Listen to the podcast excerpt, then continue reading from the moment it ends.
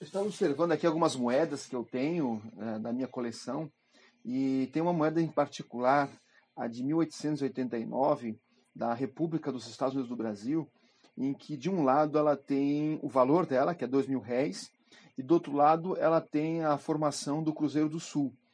Só que essa moeda, quando ela veio para mim, ela estava num estado complicado, muita sujeira, né? Ah, muita coisa, é, até o próprio tempo, né? são praticamente 100 anos de, de, de 120 anos dessa moeda, e muita coisa foi incrustada nela.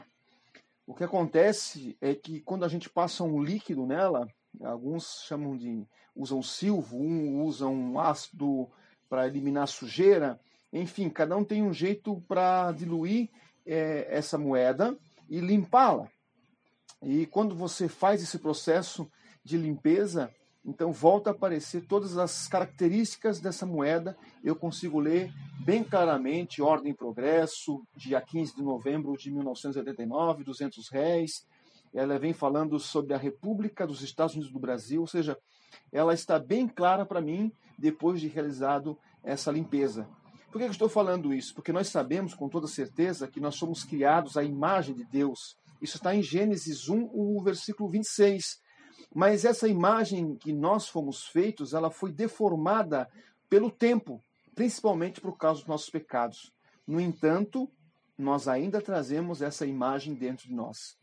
Quando convidamos Jesus para entrar na nossa vida como Salvador, ele começa a trabalhar e restaurar a imagem original.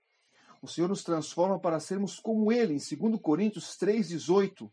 Esse processo é descrito como o despir-se de certos comportamentos e vestir-se de outros.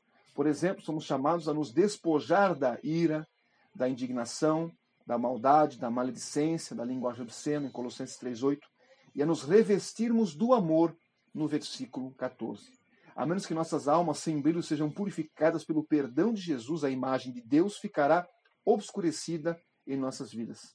Mas se confiarmos no sacrifício de Cristo na cruz, seremos então perdoados e então a restauração se iniciará nas nossas vidas.